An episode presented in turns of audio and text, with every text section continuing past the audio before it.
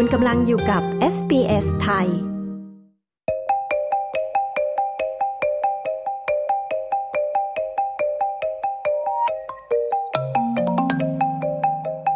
ข่าวสายตรงจากประเทศไทยประจำวันจันทร์ที่ 23 ตุลาคม พุทธศักราช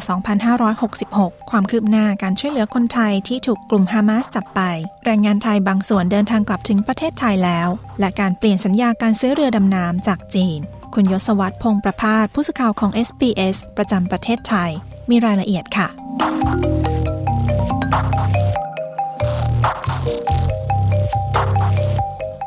สวัสดีค่ะ คุณยศวัตรสวัสดีครับ คุณผู้ฟังทุกท่าน ความคืบหน้าข่าวเรื่องการช่วยเหลือคนไทยที่ถูกกลุ่มฮามาสจับไป เป็นอย่างไรบ้างคะตอนนี้ รวมถึงการให้ความช่วยเหลือแรงงานไทยให้เดินทางกลับประเทศไทย ตรงนี้มีความคืบหน้าอย่างไรบ้างคะมีคำยืนยันล่าสุดจากนางการจนาพัทรโชอธิบดีกรมสารนิเทศ และโฆษกกระทรวงการต่างประเทศ บอกว่าตัวประกันคนไทยยังปลอดภัย แต่ก็ตอบยากว่าตัวประกันจะถูกปล่อยตัวเร็วๆนี้หรือไม่ แต่ว่าเท่าที่ตรวจสอบมีคนไทยที่ถูกจับเป็นตัวประกัน ขณะนี้ 18รายด้วยกัน และเมื่อวันศุกร์ที่ผ่านมานายเศรษฐาทวีสินนายกรัฐมนตรีเข้าเฝ้ามังกุฎราชกุมาร และนายกรัฐมนตรีซาอุดีอาระเบีย ในโอกาสเข้าร่วมประชุมอาเซียน คณะมนตรีความร่วมมือรัฐอ่าวอาหรับที่ประเทศซาอุดีอาระเบีย โดยนายกโพสต์รายละเอียดการหารือว่ามังกุฎราชกุมาร และนายรัฐมนตรีซาอุดีอาระเบีย ทรงรับที่จะช่วยเหลือฝ่ายไทย ในการนำพี่น้องชาวไทยที่ตกเป็นตัวประกัน ให้สามารถกลับประเทศได้อย่างปลอดภัย ทั้งนี้ที่ประชุมอาเซียนคณะมนตรีความร่วมมือรัฐอ่าวอาหรับที่ประเทศซาอุดีอาระเบีย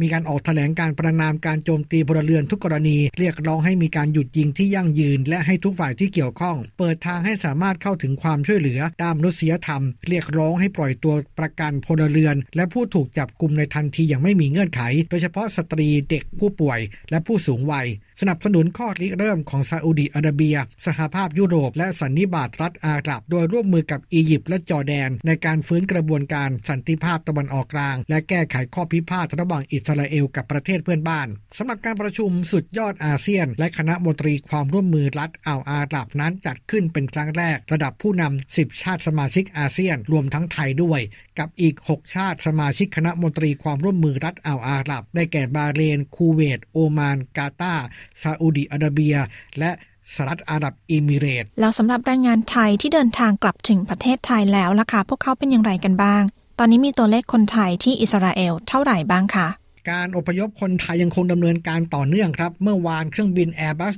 340 ของกองทัพอากาศ ขึ้นบินผ่านน่านฟ้ากลุ่มประเทศในอ่าวอาหรับเป็นครั้งแรก ดังได้รับความยินยอมจากประเทศอาหรับทำให้ลดระยะเวลาเดินทางจากเดิมที่ต้องบินอ้อม ใช้เวลาถึง 13 ชั่วโมง ก็ลดเหลือ 9 ชั่วโมง แล้วก็สามารถรับคนไทยกลับจากอิสราเอลจำนวน 139 คนมาถึงประเทศไทยเมื่อวานนี้ นายนิทัศพันธศรีแรงงานจากจังหวัดหนองคายเป็นหนึ่งในนั้นครับเมื่อกลับถึงประเทศไทยถึงกับ ก้มลงกราบแผ่นดิน ระบุว่าดีใจที่ได้กลับบ้าน เพราะว่าจากบ้านไปเกือบ 3 ปี และต้องอยู่ในสถานการณ์สู้รบต้องวิ่งหลบกระสุน หนักที่สุดเป็นช่วงวันที่ 16-17 ตุลาคมที่ผ่านมาที่กองกำลังฮามาสบุกเข้ามาในที่พักส่องไฟตามหาคน ตัวเองกับเพื่อนต้องอยู่อย่างหลบๆซ่อนๆ จนในที่สุดมีโอกาสได้รับความช่วยเหลือ จึงขอกลับไทย และอาจจะไม่กลับไปทำงานที่อิสราเอลอีกแล้วนะครับ ในขณะที่นายไพโรธโชติกาเสถียรปลัดกระทรวงแรงงานกล่าวถึงความคืบหน้า การให้ความช่วยเหลือพี่น้องแรงงานไทยที่อิสราเอล ว่าจากรายงานของฝ่ายแรงงานประจำสถานเอกอัครราชทูตนักกรุงเทลอาวีฟพบว่ามีแรงงานไทยที่ได้ลงทะเบียนกรอกแบบฟอร์ม แจ้งความประสงค์เดินทางกลับประเทศไทย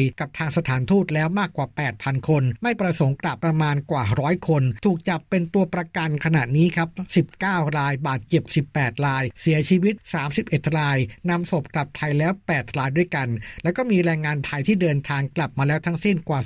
3,300 คน ในส่วนของตัวเลข คนไทยที่ถูกจับเป็นตัวประกันนั้น ตัวเลขของกระทรวงแรงงานคือ 19 ราย แต่ว่ากระทรวงการต่างประเทศอยู่ที่ 18 ราย ตัวเลขตรงนี้ไม่ตรงกัน อย่างไรก็ตามทางการไทยปรับแผนอพยพคนไทย ด้วยการลำเลียงคนไทยไปพักคอยที่นครดูไบแล้วก็ค่อยรับกลับประเทศไทยอีกทอดหนึ่ง ส่วนแรงงานไทยที่เดินทางกลับมาด้วยตนเอง เมื่อเดินทางกลับถึงประเทศไทยแล้ว สามารถนำหลักฐานการเดินทางไปขอรับเงินค่าตั๋วเครื่องบินได้ ขณะเดียวกันกระทรวงการต่างประเทศขอร้อง ให้พี่น้องคนไทยในอิสราเอลที่ยังตัดสินใจไม่ได้ ว่าจะเดินทางกลับหรือไม่ให้พิจารณาให้รอบคอบ และขอให้แน่ใจว่าอยู่ในสถานที่ที่ปลอดภัย อีกทั้งขอให้ผู้ที่เคยแจ้งชื่อไปกับสถานทูต และเปลี่ยนใจไม่เดินทางกลับ ก็โปรดแจ้งมาทางสถานทูตล่วงหน้าด้วย เพื่อให้การบริหารจัดการนั่งบนเที่ยวบินแต่ละเที่ยวบินไม่ให้ ผู้ที่จะประสงค์จะกลับเสียโอกาสไปนะครับในขณะเดียวกันในส่วนของข้อห่วงกังวลของแรงงานหลายราย ในเรื่องของค่าจ้างที่ยังคงค้าง ทางการไทยโดยกระทรวงแรงงานจะติดตาม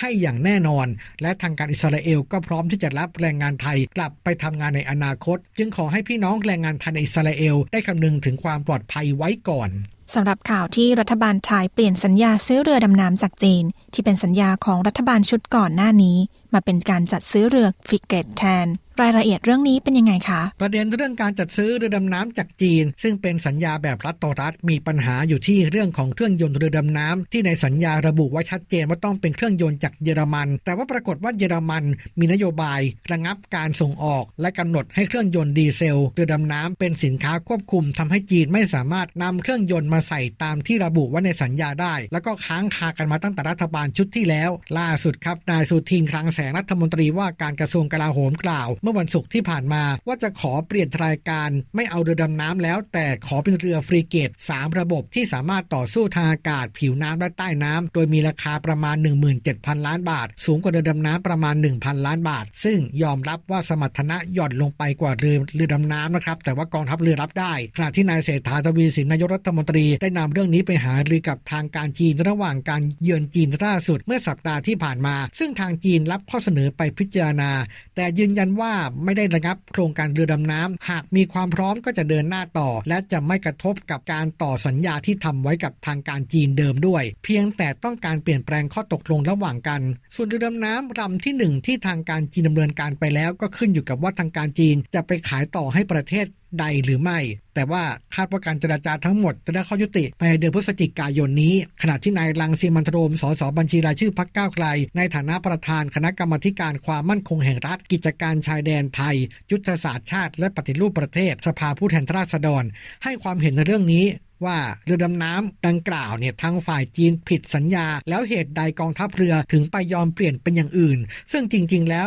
เมื่อผิดสัญญาฝ่ายจีนจะต้องเป็นผู้รับผิดชอบ อีกทั้งต้องถามว่ามีความจำเป็นแค่ไหนที่ประเทศไทย จะต้องเพิ่มเรือฟรีเกตอีกลำแล้วก็ตั้งข้อสังเกตด้วยว่านายสุทินทางแสง รัฐมนตรีว่าการกระทรวงกลาโหม และกองทัพเรือเป็นการแก้ปัญหาเฉพาะหน้า โดยไม่ได้สนใจว่าจะใช้เงินภาษีของประชาชนอย่างไม่คุ้มค่าขนาดไหน ยศวัตรพงประพาสรายงานข่าวสำหรับ SBS ไทย จากกรุงเทพมหานคร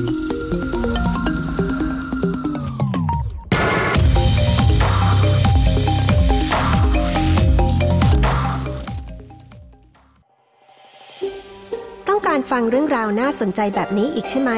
ฟังได้ทาง Apple Podcast Google Podcast Spotify หรือที่อื่น ๆ ที่คุณฟัง podcast ของคุณ